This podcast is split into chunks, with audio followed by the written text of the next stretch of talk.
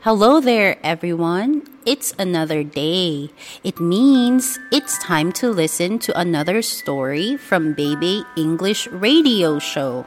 My name is Isa. My name is Rebecca.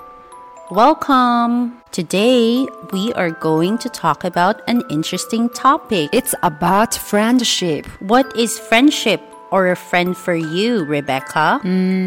It's someone you can count on when you have problems. Yes, that's true. A true friend will be by your side in times of laughter and sadness.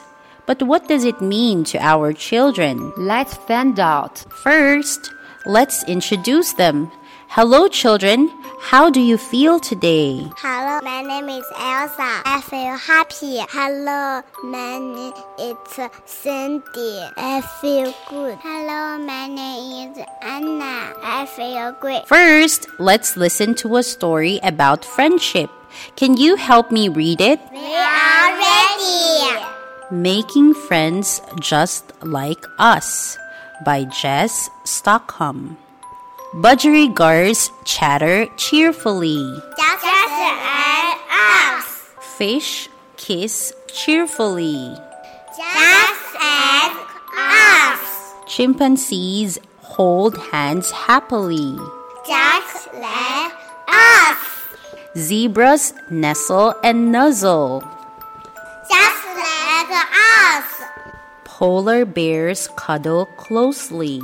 Just like us. Sharing, helping, and having fun with friends are all important life skills for children, just like us. The end. You are great.